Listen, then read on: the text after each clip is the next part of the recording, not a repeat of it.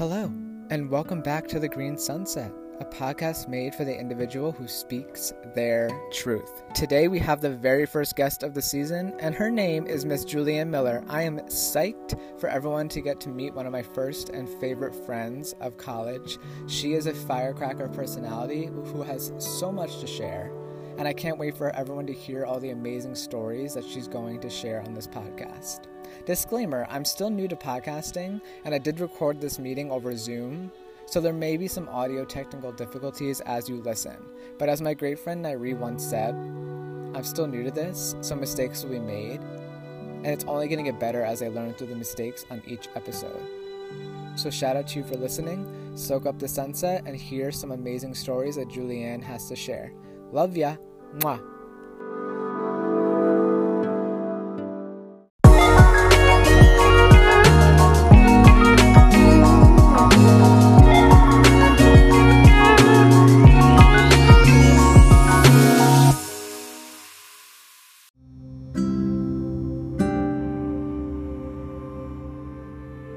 Right, Jules, brand new to the podcast. We're just going to jump right in.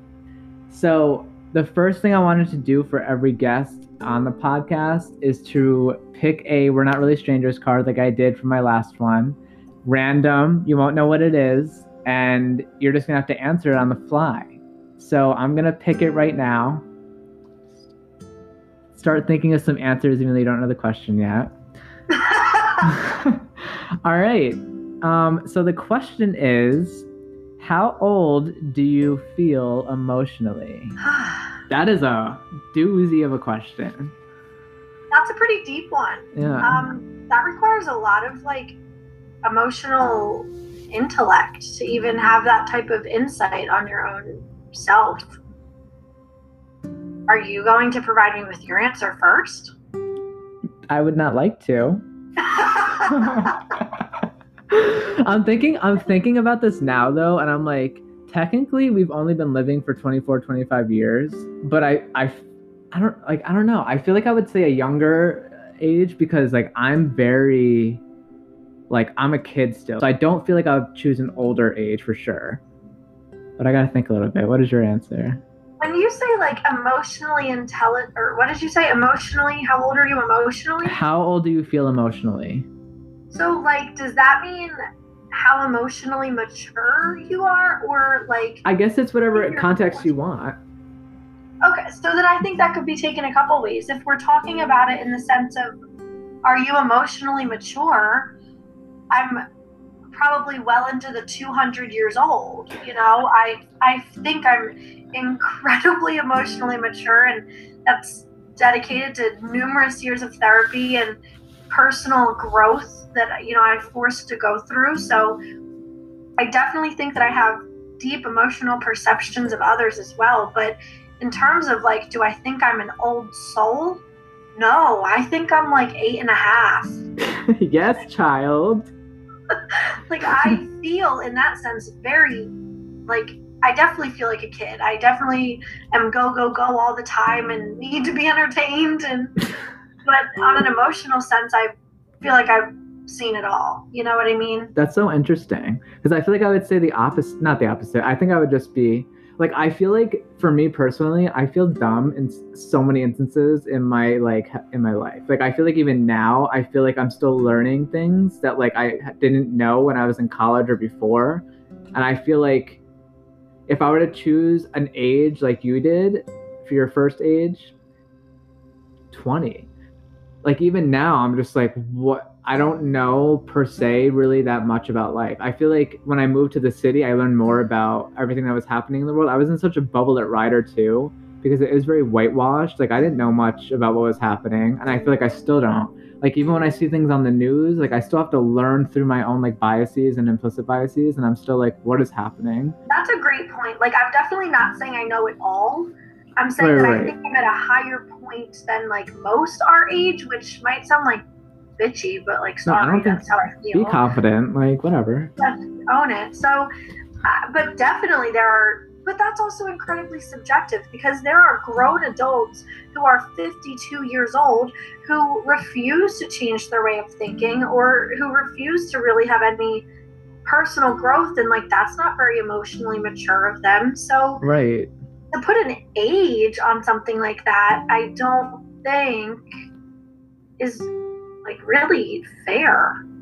Yeah, now that I'm thinking about it, like if it was how old do you feel like physically? That's different. Right. But emotionally, like if you're in tune with your emotions, like I feel like you definitely more so are than I am because even now I still feel uncomfortable talking about my feelings. I've been to a couple therapy sessions and I'm like, uh, is this for me? But like I feel I don't know. I just feel like I still struggle with like sharing how I'm feeling. Like I feel like I still get uncomfortable even with my boyfriend or like my family. I'm just like I don't want to talk about this. I talk more so with my boyfriend about it, but like I don't like my family especially. I'm just like I like I feel like I find myself receding. So, you know, and that could be more than anyone else for this age in your instance. We all have different life experiences. We all have right. different bubbles and comfortabilities and you know horizons that we look into and grow out of. So, how old do I feel emotionally? We're getting there. That's the answer. There's no age. Oh my god. It's a growing process. Honestly, to give an age just to be that person, I probably would say like 15. Oh, it, it you just said 20. Now well, it's 15. I don't. Okay, I, no, I would say like I would say 21. Like the basically like th- when you're able to like full, like legally drink, like that is my emotions right now. Like like I don't know how to explain. Like basically being able to drink, but like knowing that like, now I can drink, I can like go hardcore. Like I feel like now that I'm like old enough to like understand myself a little better, like I have stopped put, like letting people push me around. I feel like especially this year more than I ever have so I feel like I'm I stopped drinking the Kool-Aid that I drank in my like younger years and like now I'm pushing, you know? So I feel like 21 because when you're 21 you party hardy. Sure. What? I'm there. I'm with you. There right. are some days where I'm like that too. Right. I think it also depends on the day, the mood, the vibe, you know? It has to. Some days I'm like 2. Some days I'm like 89, you know? So Yeah. Beautifully said. Well done. Exquisite answer.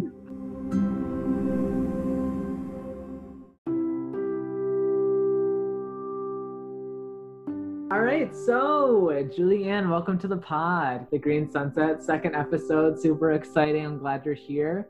I'm so glad that you could be my first guest. You were one of my favorite people in my entire life. So thank you so much for being here. Can't wait to jump right in why don't you give our listeners I was about to say viewers again, but I know people don't watch us. So why don't we talk to our listeners about your background and who you are? Wow, that was such a warm welcome. Thank you so much. Um, okay, so a little bit of background about me, I guess. Uh, my name is Julianne Miller. I'm 24. I grew up in Bucks County, but now I live in Lancaster because that is where I finished college and I ended up loving it. So I stayed out here. Um, not many people know that there's a city in Lancaster. So that's actually where I live and I teach. It's really cool. It's not just Amish people and cows, as I probably will say later on the podcast too. But the city is really hip and really cool, and there's a lot to do and a lot of culture. So, um, so I ended up loving it. So I live here now. Um, I originally started at Rider with you. Shout out yeah, to the Bronx. That. Shout out to that. I uh, started at Rider as a child psychology major. I realized that the school itself was not for me, and neither was the major. So I ended up transferring to Millersville with um, the major early childhood education, which allows me to be a teacher from pre K to fourth grade. So I'm actually at like my peak limit right now. I can't go any higher than this unless I take another test, uh, which I certainly would fail. So that's not in the foreseeable future. I can attest to that actually now I'm thinking about it. The tests you have to take to be a teacher at specific levels are horrible. Like yeah. people think that you can just like do it, take it with like on a whim, but they're hard. They're like not easy. And there's three different ones. There's like there's three multi-hour long sessions that is yeah. not simple. So um, the the one that I took for pre-K to fourth was pretty fine. It was all right, um, mm. but I cannot imagine fifth through eighth. That's the next certification. Like I just simply don't know enough about science to pass that. So we're gonna stay away from that. Do you even talk about your fam? Um, probably not. okay. Um, okay. Uh, my family, I have one. Um, they're pretty cool. I uh, grew up with my two parents and my two younger brothers, and Matt is 23. Nick is 18. He's getting ready to go into college, and Matt is getting ready to graduate college. He goes to Temple, and he's Temple in U. T Yeah. for Temple U. get it going. He's insane. He's in uh, school for music production and he plays like six different instruments, self taught, and produces and sings. And he's like a champ. Okay. Does he have a TikTok? No, which is so like- funny.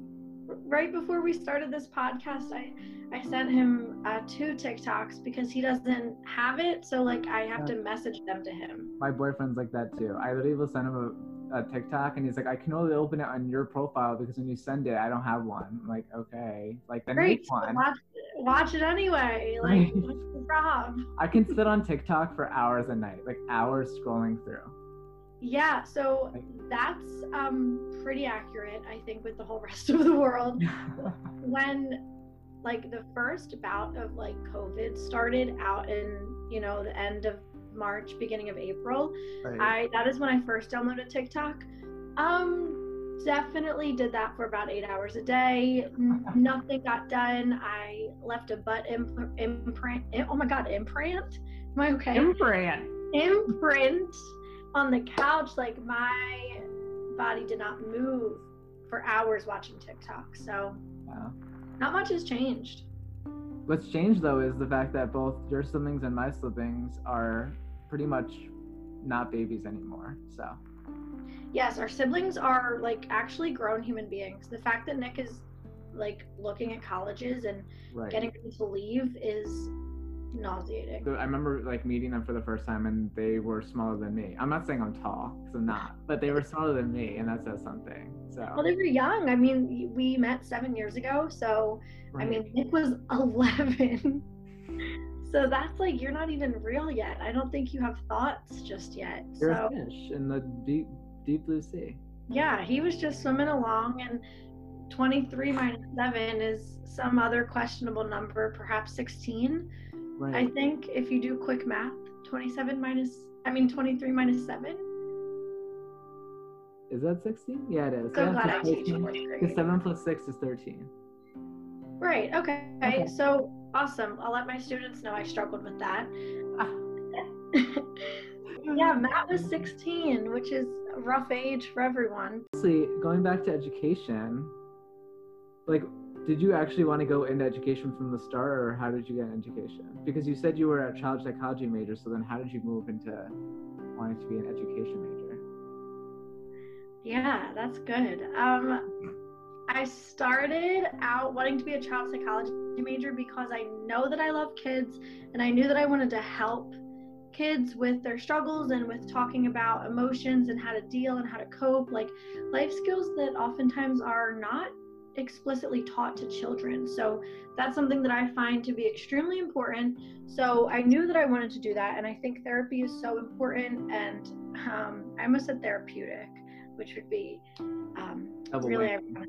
But um, therapy was a huge part of my life and still is growing up and now. So it was just kind of in my being, you know, to love therapy and to want to encourage everyone to get it. So that's where it stemmed from. But then as I was progressing through the courses, I was realizing that it's a very secretive profession in the idea that you can't come home and be like, oh my gosh, you'll never guess what Johnny said today in therapy and, you know, and talk about that. Once the door closes to your office, like you're, you can't really talk about it anymore. And I want to be able to share my work day and explain what I do in depth to people like this, you know, like in these types of conversations and share my experience of my career because it's very important to me to have that as almost like part of my identity, right? So if it's something that I can't share with people, that is less appealing to me. Do you think that people in that profession tell their like spouses, like their family, like what's going on, or do you think it's actually like hush hush? Um, that I think is a tricky question because, of course, there's like parent. Oh my God, am I okay? Not parent. there is, I'm so sorry. There is patient confidentiality, you know, like they can't just go on and say like secretive things to their spouses, but I think that perhaps they can say a little bit about them. I am only saying that because one time I saw my therapist at Giant and um, his wife was with him. Hey, and he Giant? was like, Giant? yeah, Did you ask what is Giant? yeah. Oh my. Um, like the food store. Like Oh. Giant? I don't have You a. know You don't have Giant in New York. What is your food store? We have many, but shop, that's we have. Stop and Shop. We have Price Chopper. We have Whole Home uh, Whole Whole Foods. Foods. Um, we have Costco. We have IKEA. Hold on. IKEA is a food store Yeah, they sell food. at IKEA Hell yeah! It has some of the best food. in addition to furniture. Yeah, I've never been to an they IKEA. sell so some great meatballs. So What? You could get a sofa and a meatball in one purchase? for damn sure. Oh my god, I've never been. Perhaps I'll have to go. I mean, now I have to go to Giant. So. You don't. It's very. It's it's probably like what a Stop and Shop is. It's just like the run of the mill trash. Do you know what I mean? It's it's not a Whole Foods, and it's Right. certainly not an IKEA. okay. I just needed to know what that was. I was so confused for a second. It was keeping me out of my like listening ear. But go back. Honestly, go back to where you were. That changed my life. Um, so we were in Giant, and I saw my therapist, and he was like, "Oh, blah blah." I don't remember his wife's name, but like, "Oh, blah blah." This is Julianne. Like, and she was like, "Oh, this is Julianne," and I was like, "Bitch, what do you know?" But like, my therapist, my therapist and I are like homeboys, so I was like not taken aback by it at all. Like, I was like, "Oh, good. I'm glad your wife knows about me. I hope she doesn't hate me." Oh, But- that Julianne. No, that Julianne.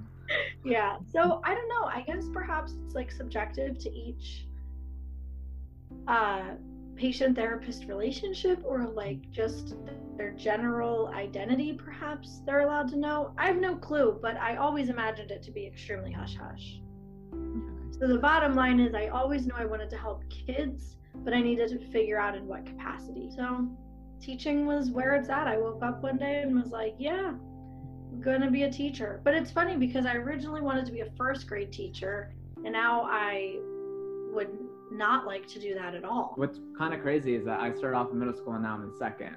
So here we are. you know? Huge jump. Right. I'm like on such a learning curve right now, but at the same time, like I feel like I'm picking up things quick. So it's just the I feel like that's just the plight of a teacher.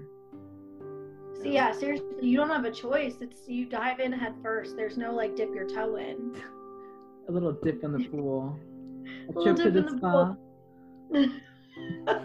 As Sharpay Evans once said. yeah.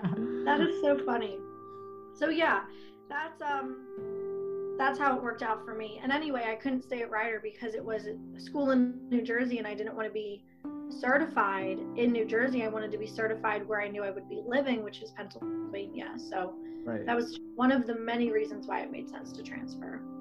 We could go a little bit into our first year at Rider because I know that wasn't the best for you. I mean, personally, I also felt my first year at Rider was not the best. I think I like pushed through because of the stigma around transferring in the first place. Like, I just didn't.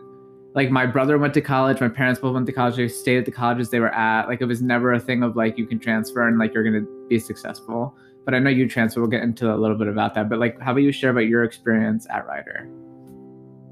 Sure. So, Rider, I was really excited to be at. I was really in love with it. I really loved how rigorous the academics were supposed to be. It's what I, I mean, as far as I know, it's a pretty renowned school. So I was very excited and I felt pretty like humbled to be there. Um, however, like the social aspect of it was not quite what I had hoped.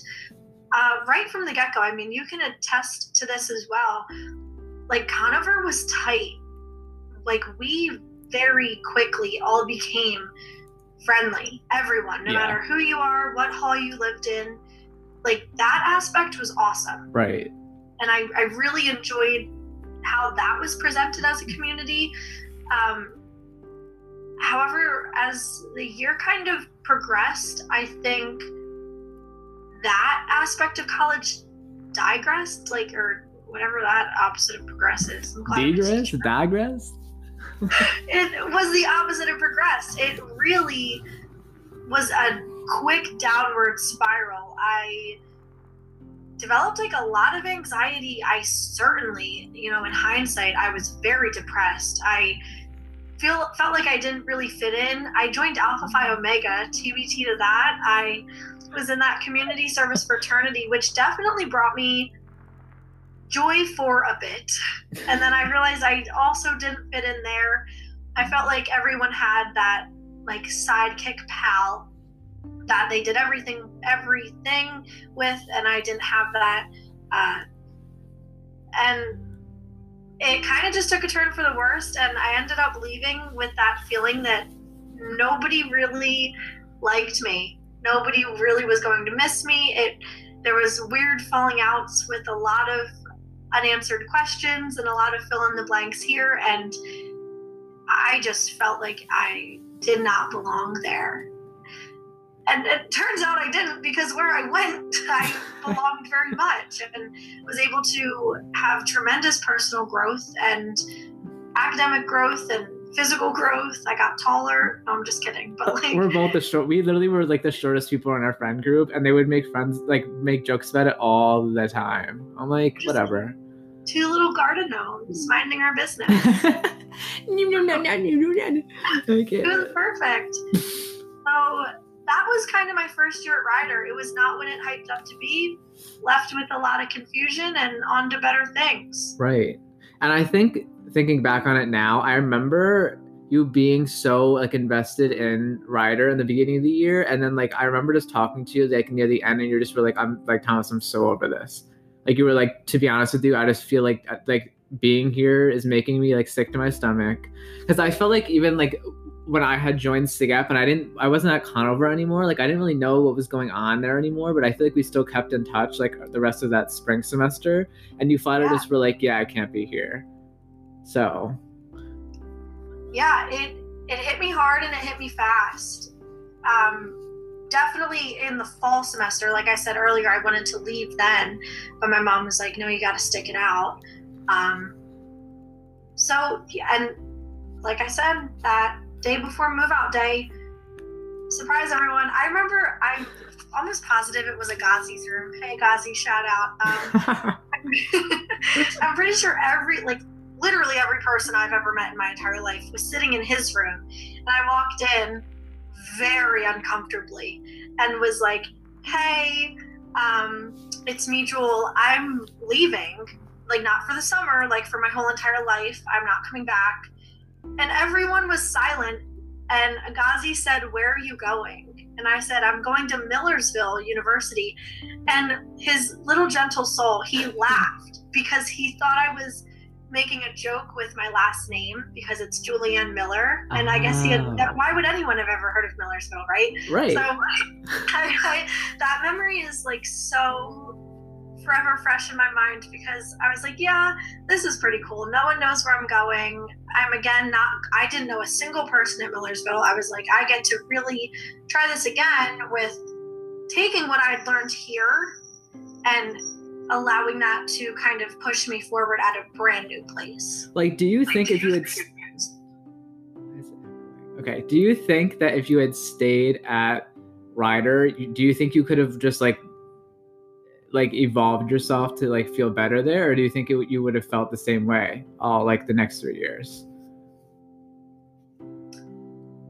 That's a tricky question. Um, if I was not given a choice to transfer, you know, if that Mhm. was not an option, it's that point. It's like, okay, how do you survive in a situation where you feel quite terrible? It's like you Right. have to adapt, you have to figure it out. So, yeah, I would have pushed through. I probably would have ended up joining a sorority there, or I would have probably like joined an intramural sport, or who the heck no, gotten a job. Julianne playing Oh, sports what What? Julianne playing sports? Are you joking? I'm kidding. Oh my god. Listen. Listen to me. I'll get on that D1 basketball team. I'll tell you what. Shortest girl on the team, most points for the team, whatever. What else do you need to know? So, yeah, I would have made it work. Who's to say if. Well, no, I will say I don't think it would have been parallel to what I experienced at Millersville. I think Mhm. that they are completely different places with completely different opportunities. And I am very glad that I chose the path that I did. I can't imagine not. I don't want to imagine not doing what I did. Do you think there's stigma around transferring? Like, because when I grew oh, up, Yeah. I, I, I never like I used to watch movies, and even in movies and TV, like they paint it to be so like such a bad thing to do to like transfer. Like you should be set on a school, and like that's what it's supposed to be. Yeah, I do. I think that some people may view it as doubting yourself, or some people may view it as quitting. Uh, which, I mean, I can see that argued side. I didn't. People might argue, yeah, that was your first year. Everyone's getting adjusted. Everyone's uncomfortable. Everyone's unhappy. Like, you didn't really give it a chance. But also, no one else is in anyone else's shoes to make assumptions like that. No one else knew how I felt. No one else was sharing the exact experience that I had with me. So anyone who has these presumptions around transferring in a negative way, it's kind of just their own ignorance. Like we can't judge anybody for making any decision because we're never exactly that person. So and that goes with anything. If you're in a job that you hate and you transfer, for lack of a better term, to another job, no one's going to say to you, wow, you really should have stayed at that job that made you really drastically unhappy. Everyone would have been like, hey, good for you for getting out of that job that made you unhappy. You're on to better things. I Right. think it's the same idea. But since we're kids, we're young then, everyone's like, you need to you need to give it more time. Well, why? I gave it enough time that I thought was adequate. Which is so true though, because people like, and I feel like it all stems from our like our parents' generation of like if you're not working hard enough and you're not like feigning happiness and success at the place that you're at, then like why even bother? Which Right. is kind of a trash mindset to have, but yeah, I wasn't about that life. So what do you do? You, I'm in a position to change it. So bye, everyone. sayonara. I hope you have a good time here. Oh, Which, you know, from the sounds of it, that's not the general norm. but do you think Millersville set you up for success? Oh my God, that's not even a debatable answer. Right. Yes. Why'd I ask it, you know? You know, Can you not ask me dumb questions? yes, Millersville set me up for a world of success. I mean, I was at an advantage point because I wanted to stay in Lancaster to teach. So I had so many connections through professors to different school districts already to get a job. Um, and albeit I don't know, like, looking back on it, I have no idea why I joined a sorority. That is like not me as a whole human being. hmm But at the time, I guess it was because it happened. But that allowed for a ton of networking opportunities as well. One hundred So, percent. so yeah, Millersville set me up for success. And again, those are opportunities that I would not have gotten if I hadn't left Rider. Right. And I'm just thinking on it now and I'm like, damn, like maybe I should transfer. But honestly, like I stuck it out. But like there was times, especially I feel like sophomore year and the end of freshman year, where I was like, is this really the place where I'm supposed to be? And I think like the same way as like you said before, like I think I really just like forced myself to join things like just for like the sake of it. Like I found myself joining SigEp and then by senior year I was over it because I was just so burnt out by doing all the things because I felt like I needed to. And I was like, why did I do that? It wasn't even making me like the happiest I could have been. Yeah, So yeah. I, I mean, unless you're absolutely in love with the place you're at, Mhm. I don't think it's an uncommon thought to be like, mm, could I be doing better somewhere else? That's a thought in life. Right. Mm, could I be doing better? Could I do more? Could I, you know, that grind we were just talking about? It's it was there. I just didn't realize that I wasn't going to achieve it at Rider. But then even in relationships and jobs, it's the same exact thing. Like you could be in a relationship for what, 14, 10 years and it's like I like this, but at the same time like do I actually want to be in this forever?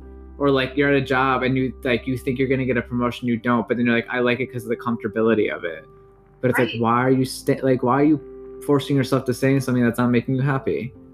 Thomas, even on a simpler scale, you could be out to dinner and trying a new dish that you thought you're gonna love, and then halfway through, you're like, mm, I actually don't love shrimp scampi. I want to eat something else. Why shrimp scampi? I don't. That's what was in my heart at that moment. So I, I don't. But that idea applies for anything. I think people are conditioned to think mm, we got to stick it out no matter what it is. But no, I could get up tomorrow and take a road trip in my 2010 Honda Civic and go to Las Vegas and be like, mm, that's my business. Like Right. you're never stuck doing anything.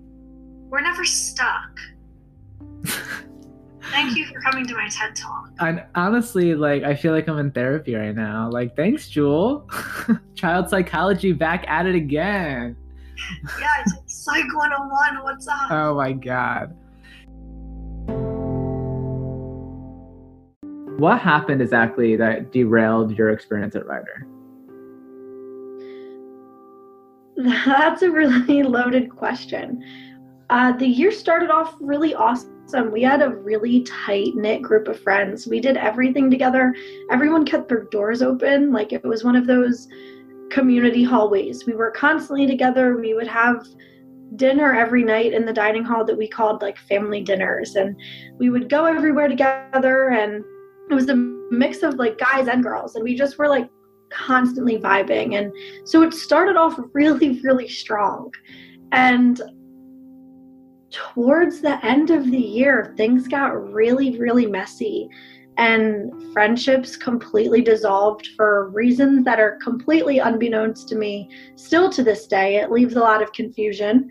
Uh, but everyone kind of stood together and I stood away and the friendships kind of ended there. And because that was so impactful, like the end of kind of me being in that group, I was left alone and I didn't really have anyone else to hang out with. Um, I was in Alpha Phi Omega APO, which is a community service fraternity. So I was giving back to my community, even Love though I didn't particularly enjoy it. No parties I mean- allowed. I mean, I didn't enjoy the community. I enjoyed APO. That was a nice time. Um, I did have those friends, but I didn't feel like I belonged there. I certainly didn't belong with the group of friends that I had.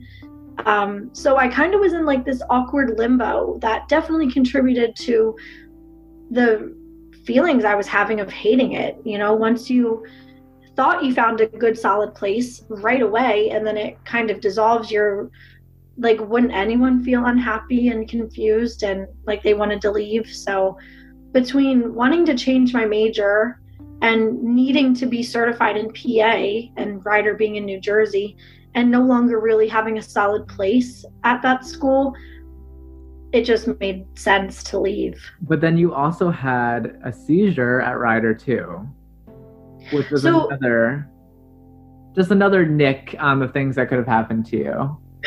Yeah, so it's actually funny because uh, when my roommate had like watched that kind of go down, she said that I was like seizing, but that never showed up on reports. So I don't know if that actually was classified as a seizure. I don't know if I just passed out. Hmm. But yeah, the one morning I was getting ready for history class and I was sitting at my desk and felt my my neck get really swollen and like kind of hard like where the lymph nodes are and I had my roommate come over and feel it and then after that I completely lost my hearing and the next thing I knew I was lying on the ground and my roommate was screaming over my face and the paramedics were there and the campus police and Gabs was putting deodorant under my arm and telling her you're going to the hospital we called your mom you know you're going to be okay and Were you scared? not really because I was quite delusional in that moment. Like I was very confused and very disoriented. I remember them like pulling me out on a stretcher, which yuck, who wants to be pulled through their college dorm in front of all their pals? Alcohol poisoning. Yeah, I'm sure people were speculating insane things.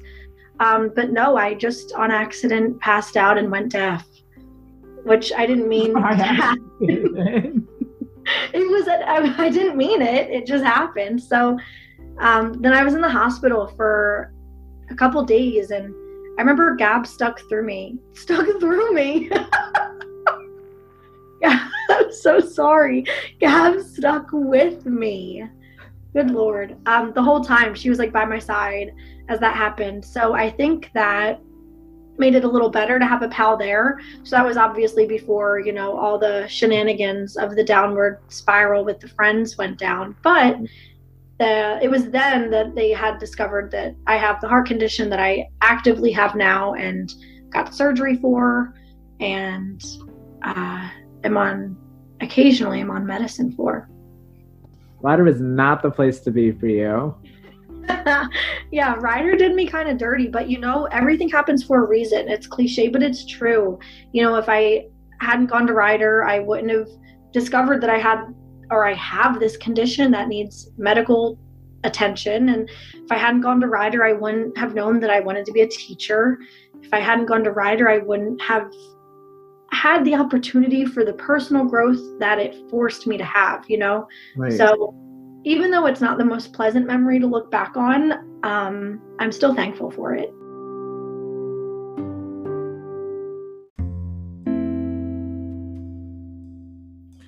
So, Jule, you mentioned that you went to Millersville, you transferred there, you had a great time, and one of the best parts of it was meeting your long-term boyfriend, Justin, who you now live in your house with. You've been living with him for how long now? Oh, uh, boy. We've been living together since uh, probably the beginning or the middle of 2018. For that long? I think. I get the years confused. I think 2000. God, who knows? 2018, 2019? I don't. It's been a while. We we lived in an apartment together first Right. um, in the city, and then we moved out of that into here. But I, I, I think, yeah, I think it was around 2018 because that's when I graduated college. How did you guys meet? Um, so we went to Millersville. Like he also went to Millersville, but um, we didn't like have any mutual friends or like he was certainly not in a fraternity. That's not his vibe at all. Hmm. Um, he worked. This is like my favorite. He worked at the like the campus pizza shop.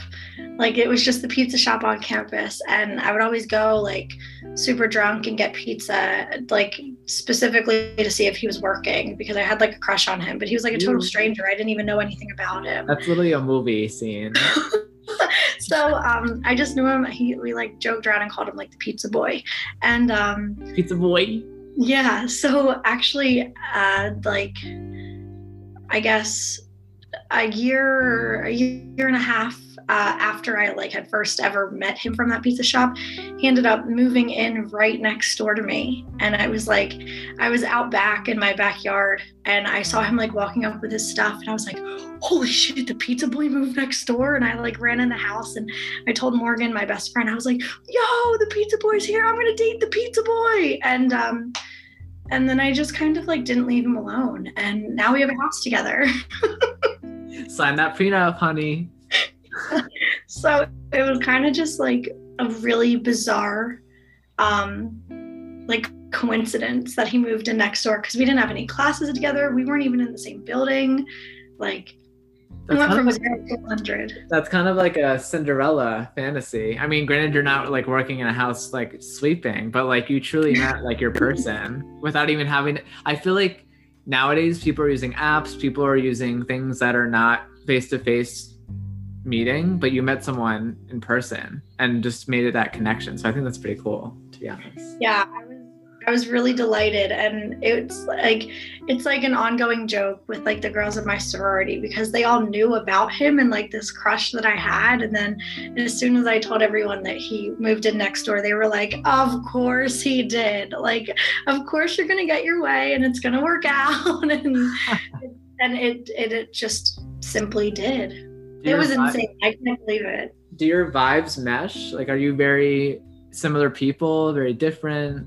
we are polar opposites Wow. he is very reserved he's very humble he's very quiet um he's like the type of person that if like we were to go to a club he'll like vibe on the side like with his drink and like nod his head to the music and like i will be on the stage dancing Yes. you know like he um he, and he's very logical.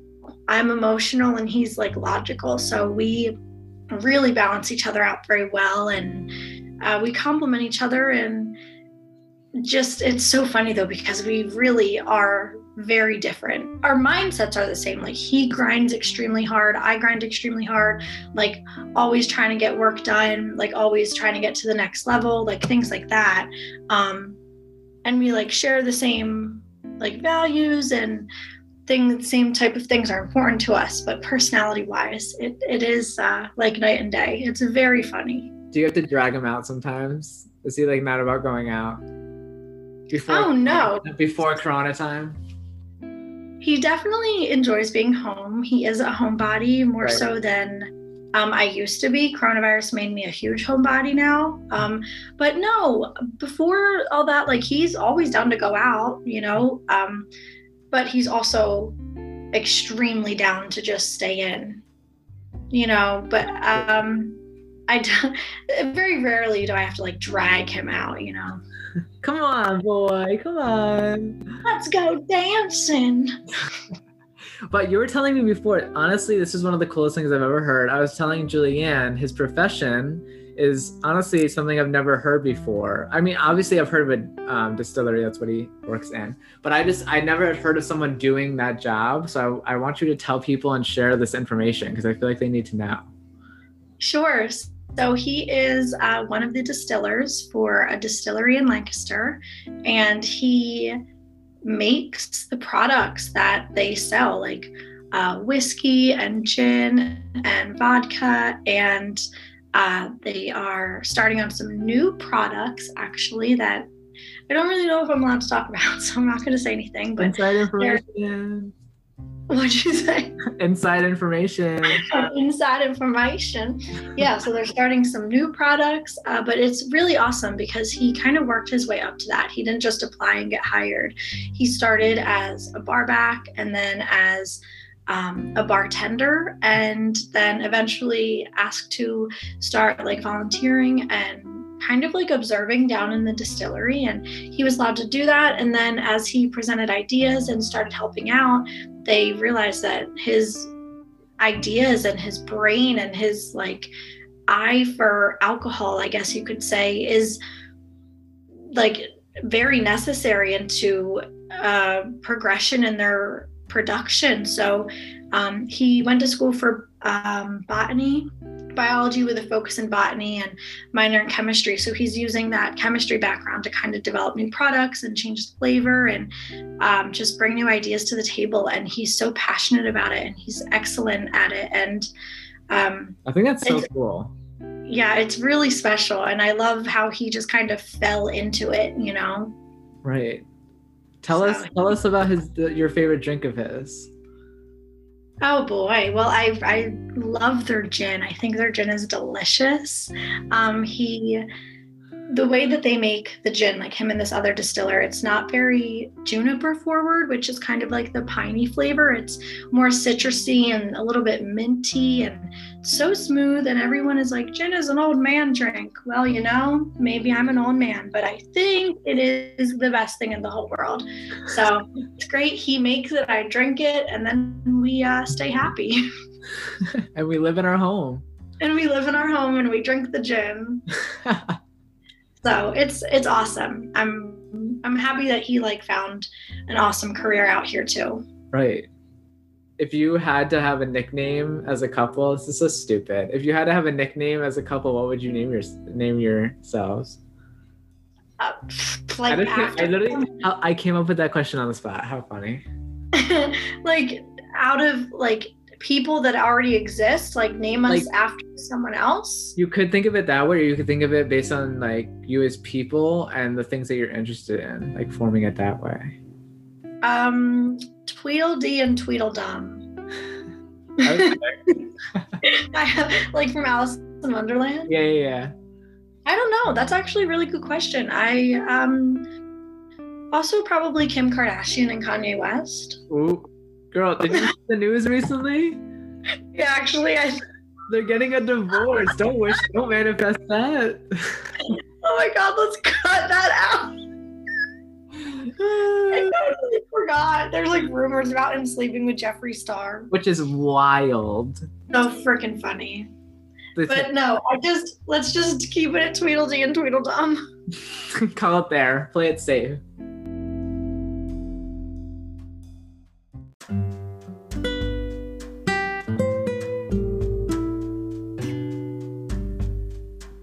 Jill and I did a job called study tours, and I told her, I told her we had to talk about this on the podcast because it's necessary.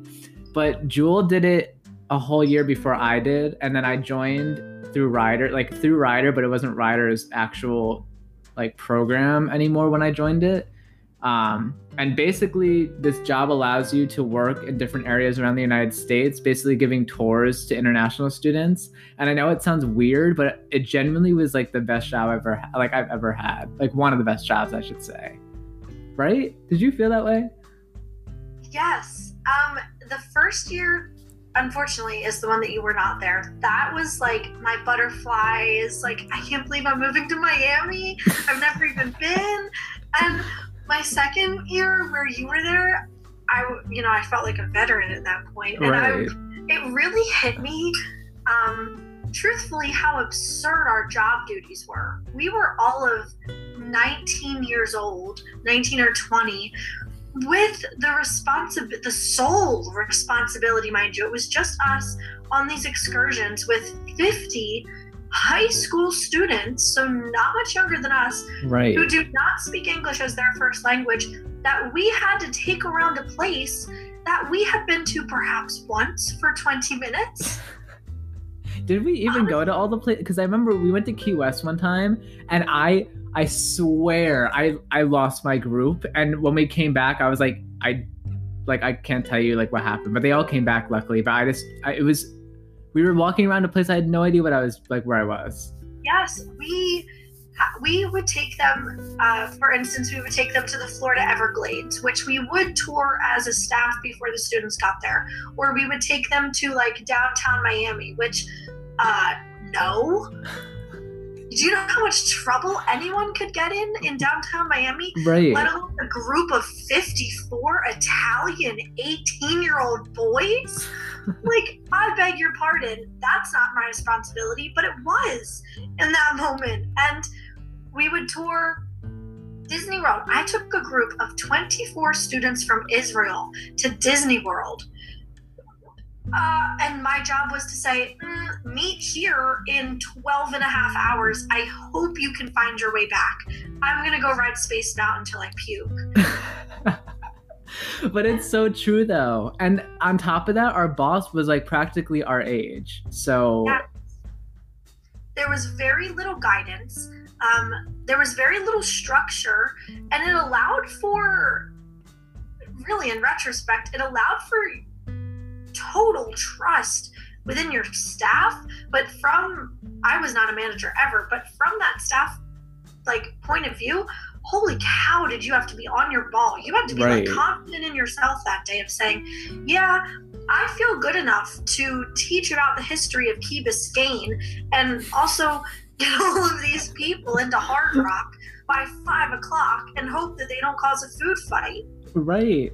Or ask you for alcohol and cigarettes when I, we're not even like legal to buy them at that point. Like, oh boy, I don't even know where the corner store is. right. How would I get you that? But it's wild because back home where they're from, they can do it. Like they can Yeah. just go out and buy it, and like they just expected to like have the same customs, which is also another topic that I'm just thinking about now. It's like, like seeing them trying to navigate the United States while also trying to navigate like understanding themselves like from where they're from was also interesting to see. It was fantastic.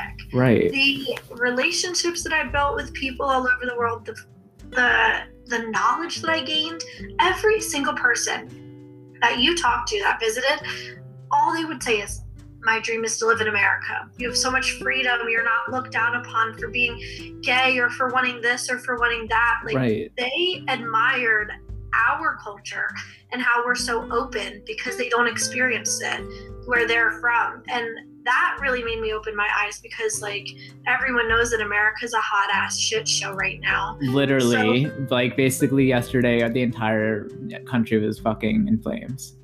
Right. So it it makes me think as I reflect back on those conversations with these kids, you know, four years ago, we were the dream. Are we still like you you wanted this dream for freedom and acceptance and I I just I wonder, you know, it really opened up my eyes. Yeah, now actually thinking about it, I truly wonder if those same kids that we were with for those weeks, like now think that they want to be back here again. I feel like they wouldn't want to be. Do you talk to anyone from the program? No, I still follow them on Instagram and I like see their pictures, but like I think the last time I ever spoke to them was like the year after we came back and they were just like, haha, like how are you and Julianne? Da, da, da. I'm like, uh, we're good. But like I, I haven't talked to them like since, but I feel like they would not want to do that type of excursion thing again. If you're listening, reach out. Right? Hello. Hit us up, let us know. Yeah. But it was it was certainly a crazy job. And also to make it even more insane, we all lived at a university together. Right. So like we also would have RA duties. Right? So um like we would patrol in the nighttime and we would make sure everyone was in their beds at a certain time. We'd knock in to do room checks. We would have walkie talkies. We'd have work cell phones to be on call. Just I filled in as an English teacher as a, at a couple points. Did you really? I don't know if that was your year or the year before. Yeah, I did not do that. Holy crap! It was like you you didn't really get a break. I mean, people could be like, "You got to go to Key West and Disney World." What are you talking like, about? That's a break. no. Like, okay, yes, it was a lovely, lovely experience. Uh, you know, destination wise, but Right.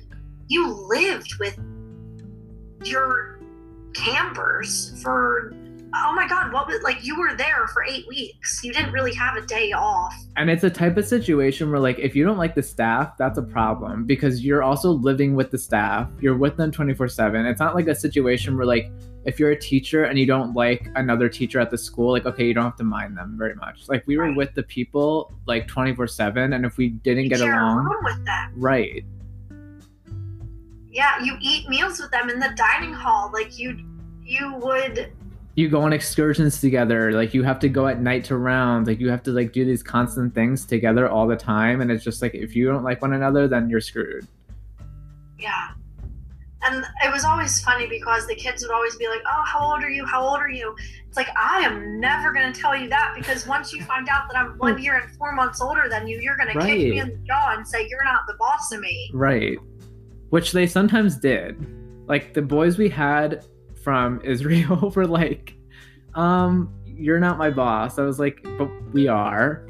But also like yeah good call go have fun True. actually i don't get paid enough you're right whatever you have in your brain Ugh, go ahead The pay, I can't. We did not get paid enough. but i mean they paid for the flights Yeah, that's- yeah. Let's be real. but at this at the stake or the exchange of like our sanity basically Right. because we didn't get a break god what a time But we didn't have to. We didn't have to spend money on food or like board or anything too. So I guess we did save. We did basically save the money we made, yeah which was nice. it was a fun time but Right. God, it was And I- exhausting. And I'm thinking now they definitely can't do it with COVID. I feel like there's the 2020 honestly was the year from hell because now thinking about it, that type of job would never be a thing now with COVID and what's going on with the world. There's no way. There's huge risks involved. Right. There's huge risks, you know? Like, I can't imagine being the group to take them to New York City. Oh my god. My anxiety would be through the roof. Right. Like, holy crap. Or, like, even LA. True.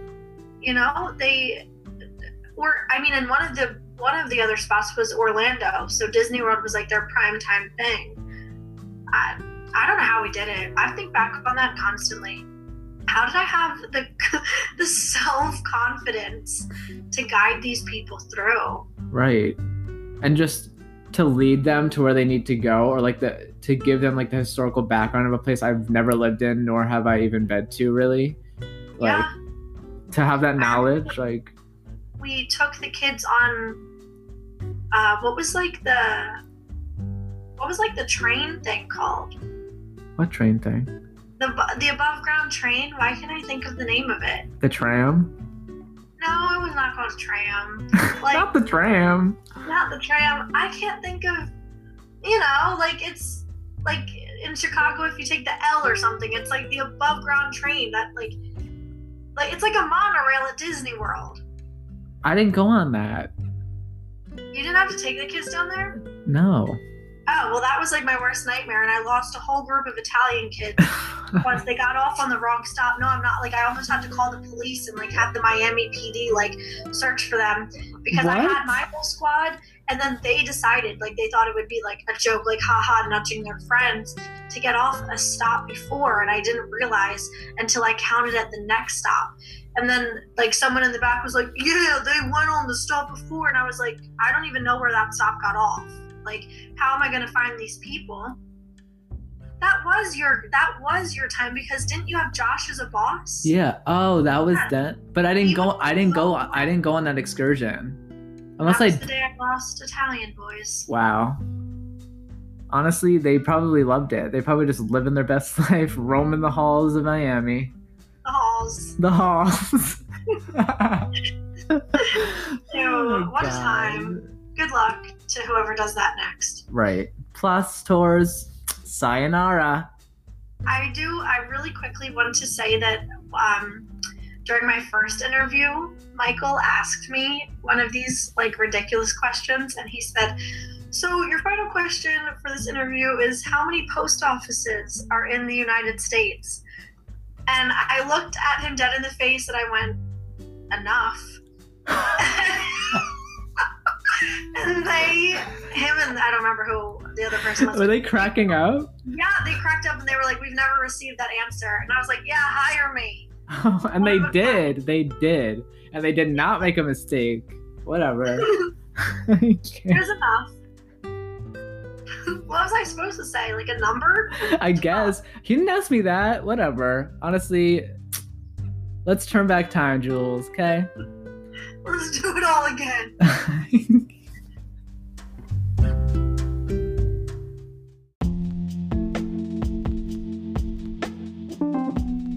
Aside from Millersville, Millersville with the cows and the Lancaster, um, you are also going to grad school while teaching. So tell us a little about that. Yeah, awesome. I started uh, Drexel in April. So, right at the beginning of this pandemic, I thought, why not stress myself out more and start to take a master's program? Now's the best time in the whole world. So, I started that, and I'm currently on my sixth class, I believe. So, my program is Education, Improvement, and Transformation. And under that program, I'm supposed to choose four pro excuse me, four focuses or minors. So uh, my four focuses are um, creativity in the workplace, evaluation and assessment, urban education, and I will be done by the time I'm 27, which seems light years away because it is 46 and a half credits, which is about 16, 14 to 16 more credits than a normal master's program. But you know, we're doing it up and we're doing it big. So we're chugging along.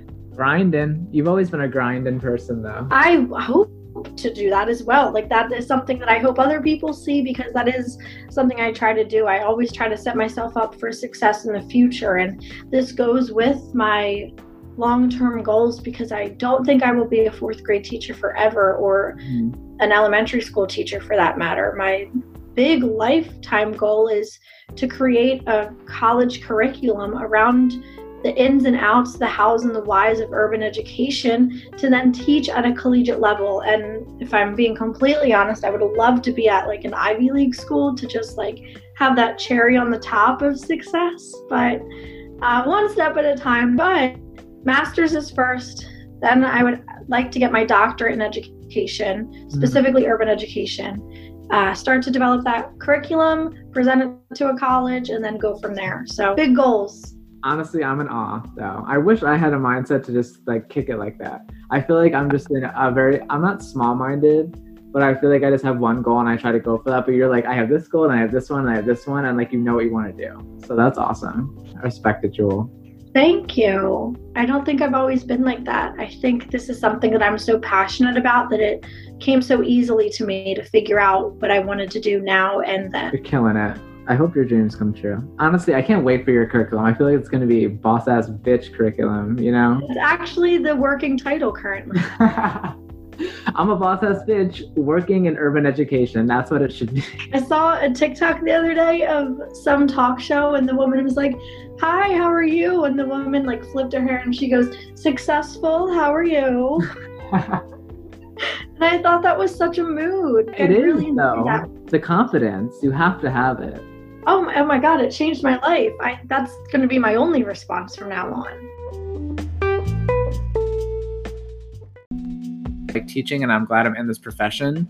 But like being thrown into a school and not having any like recon like like understanding of what is going on, it was hard because I know like you went to school for how many years and did student teaching and it's still hard. You know what I'm saying? So it's just like especially teaching in a big city. yeah, they simply can't prepare you enough. There, there have been scenarios where I have, you know, I feel like I'm in an episode of The Office where I look at the camera and it's like, uh, what do I do now? You Right. know, I, I had a student. I was long-term subbing for third grade in, you know, I've always taught in the city of Lancaster, and Mm. um, if you don't know it, it's a very strong community of Hispanic people, of Black people. Like the minority of people are white. So, um, any classroom I've had thus far, I've been in four. Um, there have always only been like one or two Black kids, or excuse me, one or two white kids, and very heavily Hispanic uh, populated. So, like that's a culture shock for me, right? To to learn their backgrounds and to learn like their cultures and things like that. But Mhm. no one can prepare you for things like that, and no one can prepare you for the behaviors that you often deal with. So, back to that short story, I had a girl in third grade in one of the classes write a note to her friend, and I, uh, after much back and forth debate, uh, which you know, as a teacher, you shouldn't do, but I did. Uh, I read the note, and she straight up called me an ugly whore. I was like, is this the third grade? Or is this like senior year of high school and they don't like that I just gave them a D on like their math test? This little eight year old straight up said I was an ugly whore and she spelled whore wrong, so I wanted to tell her, but I thought that was beside the point. I mean, grammar is always a good thing to look into. Right? Like, honey, good insult. Grammar and spelling. Next time there's a silent W. Wait, she spelled it H O R E. yeah. Nice. So phonetically, she was there. Okay. Uh, but we definitely needed to work on silent letters, which allowed me to, you know, address my lesson the next day all on silent letters. So the next time she would insult somebody, she would at least spell it right. So, you know, Right. full circle there. But they don't teach you that in school. They don't teach you what to do if I had a kid pick up a chair and break another kid's nose and there was a puddle of blood on my floor. floor. I had a kid try to stab me and he leveled my desk. Like, what do you do then? Right. you know so in an instance like teach for america where they ta teach you the business side you're like thanks sally but that's not really important right now Right. And I think I appreciate that because if I hadn't just been like thrown into a classroom that summer and like learned it, I would not have been able to do it full time uh, like my first year of teaching. And like I granted, like yes, I wish I had known more pedagogy and like the curriculum basis of it, but like you don't need to know that per se to really teach. Like you need that firsthand experience. You need to be able to be in a classroom to get the experiences and to like learn about the kids and learn about their families and what they're going through, or it's not going to work. And that's a big part of why one day I want to create my own curriculum because going through that collegiate process and being like, what you taught me and what I'm doing simply doesn't match up Right. is a really like frustrating thing to realize. Granted, they taught me wonderful, wonderful things. I learned a lot. I have a great amount of like actual physically teaching knowledge hmm but the the lack in instruction is how to deal with behaviors Right. and i'm not talking about like a kid throwing a pencil or talking while you're talking i'm talking about like physical behaviors one that makes you afraid hmm you know i'm sure do you experience that where you teach So uh, the first school I taught at, there was a student who. So the situation was that he, there was a club like so we had clubs in the middle school that I taught at, and like every teacher had to teach a club, and I taught a club with my co-teacher. It was called the book club, and we basically read a different book each week or like every few weeks. And in that club, we like brought food and drinks to the like to the room each time. So kids were like, I want to be in that club. I want to be in that club because like I want to eat and drink. We were like, no, like if you want to be in the club, you need to read too. Like it's not just about like eating and drinking and just chilling. Like you got to read. And the kid who came to the club that day got frustrated because he had been in another club originally, but then just wanted to switch because of the food. And me and my co-teacher were just saying like we were like, no, like that's not happening. Like it's not just about the food. You have to read. We had already said that. And he like walked in and punched the window and like obvious like the window of like the classroom and it broke and his whole hand was bloody and obviously like i understand like his anger and frustration because it's like well i just want to be here like i feel comfortable like in this situation with like my friends okay? But then it's like how do you deal with a situation like that and then be able to calm him down to make him feel like it's okay? Like it's just a lot. While also simultaneously worrying about the other students. Right.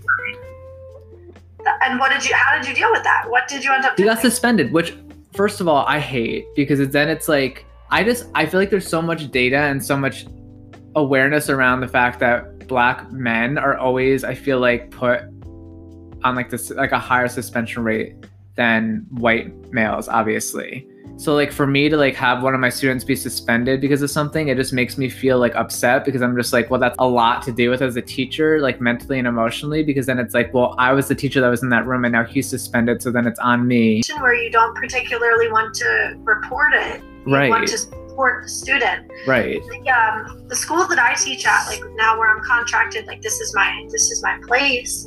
We don't do suspensions. We don't do detentions. We don't do ISS. hmm We don't do even miss of recess. It's a completely restorative practice school. right So we are all about like having a peace corner and we do restorative practice questions and I made a resolution walk for my kids to figure out how to use I statements to get to a solution and work out conflicts and we have a restorative room where there's different cycles with sensory items where kids can calm themselves down hmm in order to be able to get we use the word invited back into the classroom but it's basically them coming up and saying i'm ready to be a part of the community again. Like do you accept my offer? And Mhm. it's saying like yes you seem ready to come back into the classroom but we never like you never have a kid missing a day of school from a suspension. And i agree with you you know based on the statistics and where we teach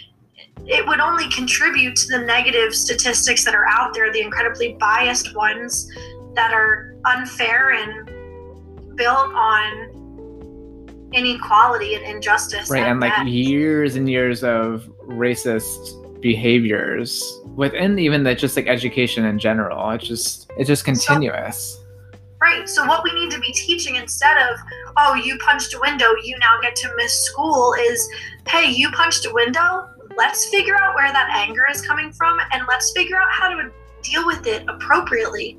Because if you're an adult and you get mad and you punch something or someone, you're going to go to jail. And it doesn't matter who you are, like that's assault, you know? So let's teach you the life skills that you need in order to communicate with people to get you to a better place where there's a resolution. I think that's also another reason why like I feel like after what happened yesterday and what's continually happening within the United States is like obviously there's a perpetuated white privilege mindset in America, right? And I feel like as teachers, if we're not teaching students like early on, like even in elementary school, about the behaviors that they should be exhibiting and like showing to others and showing empathy and making sure that they're showing up for people of color if they're white and just like really understanding anti-racist behavior like there's we're going to continue this narrative about like the US being a horrible place to live. And it's I it's bigger than just us, but right. it can start with us. And I think that if we're not if we're not following through on the curriculum, like the curriculum that you're trying to make and the curriculum that you have at your school and the one that I have at my school now, I feel like if we're not pushing for that at like the schools that continue to be made, then it's only just going to get worse. I feel like, and I'll, if we're like painting the narrative in our schools that it's not okay to talk about our feelings or if it's not okay to have a space to talk about what's going on in the world, then kids are going to feel that they, they need to hold in their anger, they need to hold in their emotions, and it's just going to get 10 times worse. Yeah. Like I said, this is a specific life skill that kids are going to need to survive later. And this is the time where they're incredibly impressionable and incredibly open to learning things like that because they don't know any better. And you know, if if you're trying to do this in high school or middle school when they've already developed their own pretty stubborn mindset about like no i can't share my feelings or no i'm a boy i can't cry or it's going to be a lot more difficult to get them to open up and to understand how to manage feelings. So push to your principal, you know, restorative practice. It's or you know, it doesn't even have to be a school-wide thing. It's something that anyone can just teach to their own children, their own students, you know, in morning meeting using I statements, talking about something that made them angry and how they dealt with it. Yeah, because even at the school I'm at now, I have empathy lessons like every month within like a few weeks in the month. And we like take time out of the day to teach on a specific part of empathy. So like That's instead, right, which is so important because if a second grader is learning how to show empathy to another person, like they're going to continue doing that, and then once they're in high school, they're in middle school, they're in college, that same behavior is going to be instilled that entire time. Yes. And I hate, I hate, hate, hate the mindset that people are like, oh well, second graders shouldn't be learning about something like that because they're too young. What like? What? Who if you argue that hop in my dms and please explain your side. Right. I just don't understand the argument behind it. Like i just feel like people are so sheltered like they're sheltering their kids because they don't want them to have a mindset that doesn't relate to theirs but then it's like your mindset's wrong. Like the way that you're teaching your child is probably not the best way